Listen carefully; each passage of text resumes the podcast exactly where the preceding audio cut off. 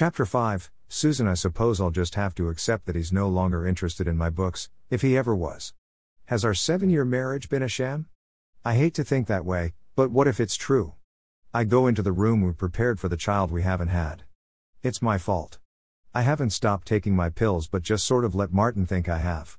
He doesn't look in my purse, and I never make the mistake of leaving them in the medicine cabinet. At first, it was just because I was too young to have kids, but as time went on, I realized I didn't want children. I've never said this to Martin, but I think he might have some inkling of the truth. I don't talk about kids, and I don't cry or even comment when I don't become pregnant. The room's very dusty. The crib even has sheets on it. The changing table has a mat on it, and the mobile's there but needs to be dusted off. Thank goodness I persuaded Martin we didn't need to buy diapers and wipes until the baby was born. He insisted on buying some pink clothes and some blue ones, and he agreed we could keep them in plastic wrap until they were needed. I spend an hour cleaning the room, and then I go out and close the door behind me, happy to be out of there for another month or so. I won't ask, but I wish we could clean out that room and Martin could use it as an office or something. He's fairly tidy, but I don't always want to see his computer in the living room. Next, I go down into the basement. I take a quick look in the storage area, and am relieved that it's not too dusty. Most of what's there is covered up, so I walk out without having to look too hard at the toddler bed, mattress, desk, and chair we bought for our child. We should just donate them. It's not like we could never buy new ones if we ever sleep together again, and if I somehow decide I want kids. I spend the day doing laundry cleaning, and other boring wifely things, and have dinner ready for when Martin comes home. We eat together, and although he doesn't say much, he doesn't quite ignore me.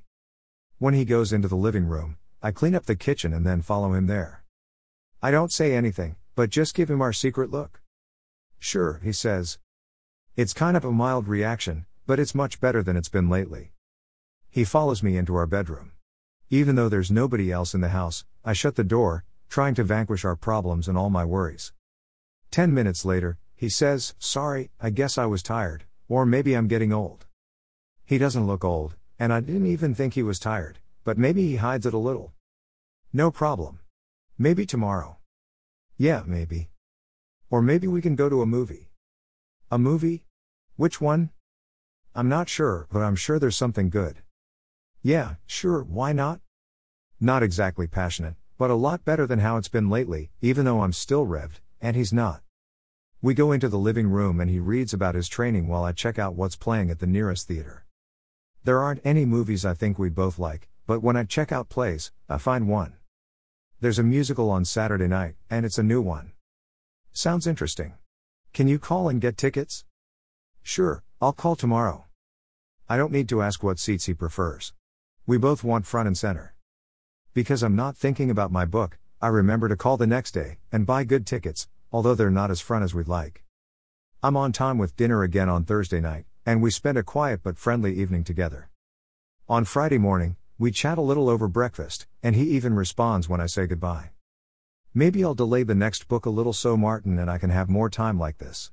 Maybe my career isn't as important as I think.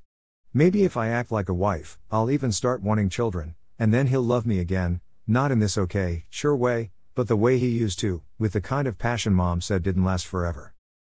I should call mom. What time is it in Detroit? I check on my phone and then tap her number. Hello, she says. Hi, Mom. How are you? Oh, hi, Susan. I'm just going to the supermarket, but I can wait. How are you and Martin? We're good, thank. He's at work. That's good. I hope you're calling to tell me that I'm gonna be a grandma. Does she really have to start about that? No, just calling to chat. How's dad? Not getting any younger, so I really hope you give us that grandchild soon. Come on, mom, how is dad really? She laughs. He's fine. He went to a class this morning. A class? That's right. He went to see the doctor a few months ago because he was having some trouble hearing. He's okay, but has moderate hearing loss. Oh no. I'm sorry. Is this class about learning to work a hearing aid? No, he's already got those. Good grief.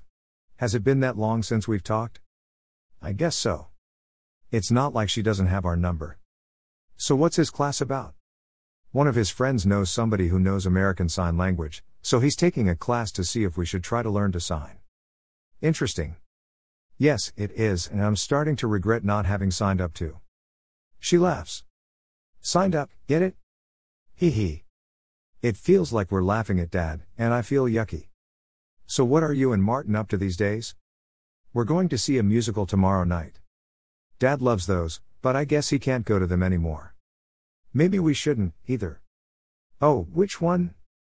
I tell her. Your dad and I have tickets for when it comes to Detroit next spring. But he can't hear it. Sure, he can.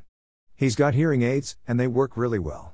Sometimes the battery runs down and they beep at him, but he'll change the batteries before the play and we'll have a ballst. We've got front row seats, right in the center. That's good. Listen, I'd better go. I'm making something complicated for dinner, and I need to check the recipe.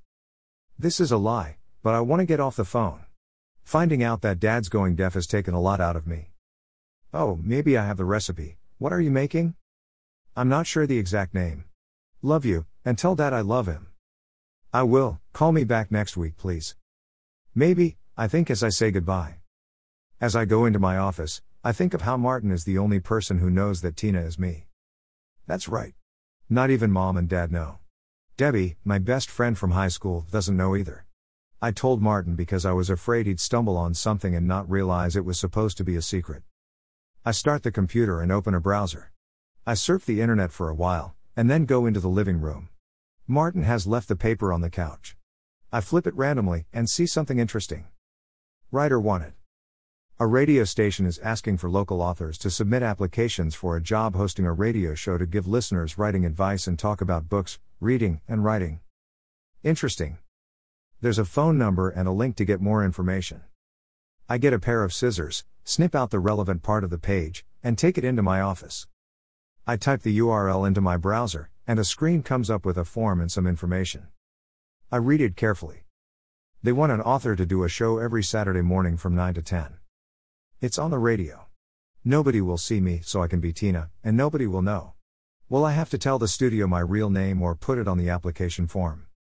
I read over the form.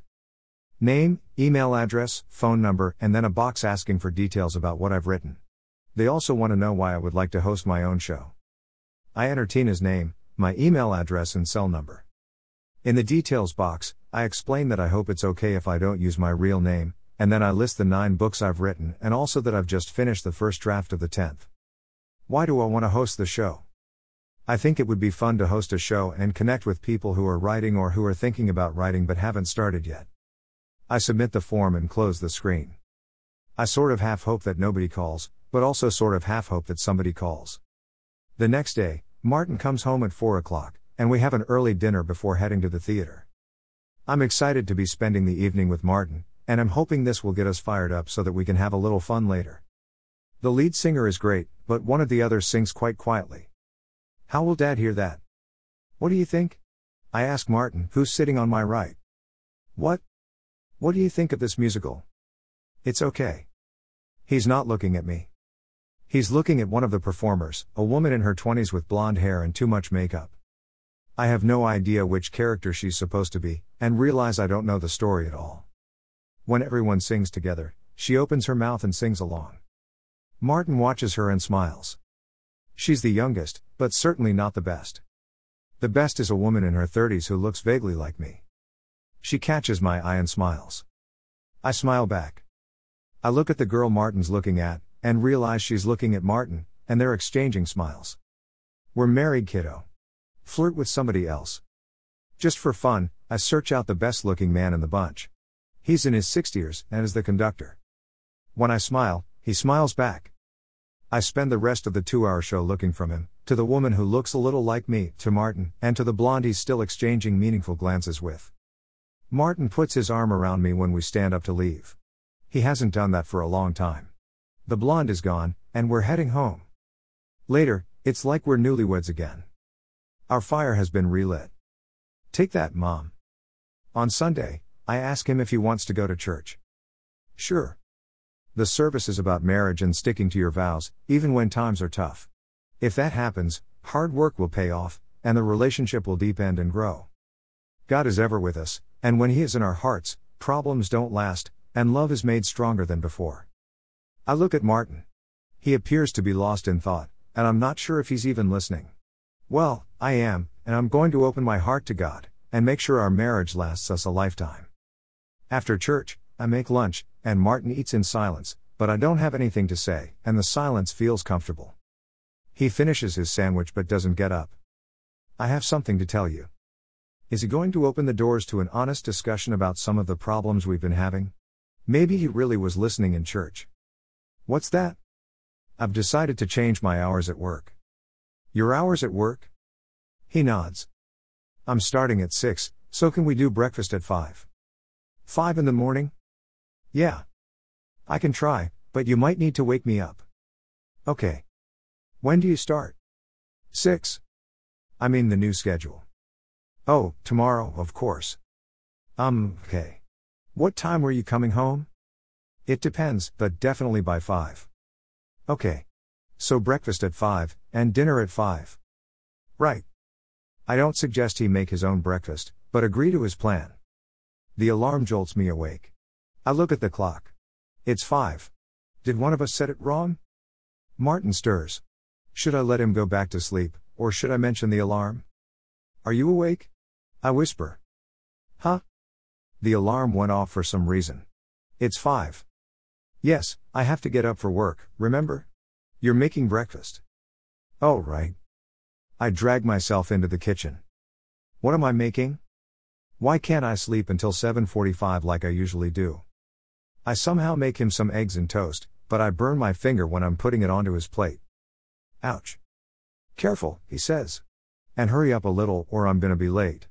In fact, I think we should set the alarm for 4:30, just in case. Without a word, I put the plate in front of him, make sure the stove is turned off, go to my office, lie down on the bed, and close my eyes. The sound of my phone jolts me awake. I stare blindly at the clock for a few seconds and finally read that it's 9:52. I jump up and grab my phone. Hello? My heart's racing, and I hope I don't sound weird. Hello, a man's voice says. May I speak to Tina? Tina? Sorry, you have the wrong number. Oh, sorry. We got a form from a Tina at this number. A form? What kind of form? About the radio show. The radio show? Oh, sorry. My real name isn't Tina, so I didn't recognize her. He laughs. I'm Sam. Can you come in for an interview? You mean you're gonna let me do a show? We're interviewing people today and tomorrow. Can you do 8 a.m. tomorrow morning? Why, yes. He tells me where to go, and I grab a pen and write it down. Getting up at 4:30 doesn't sound so bad now. I'll have time to eat breakfast, shower, and decide what to wear. Well, Tina will.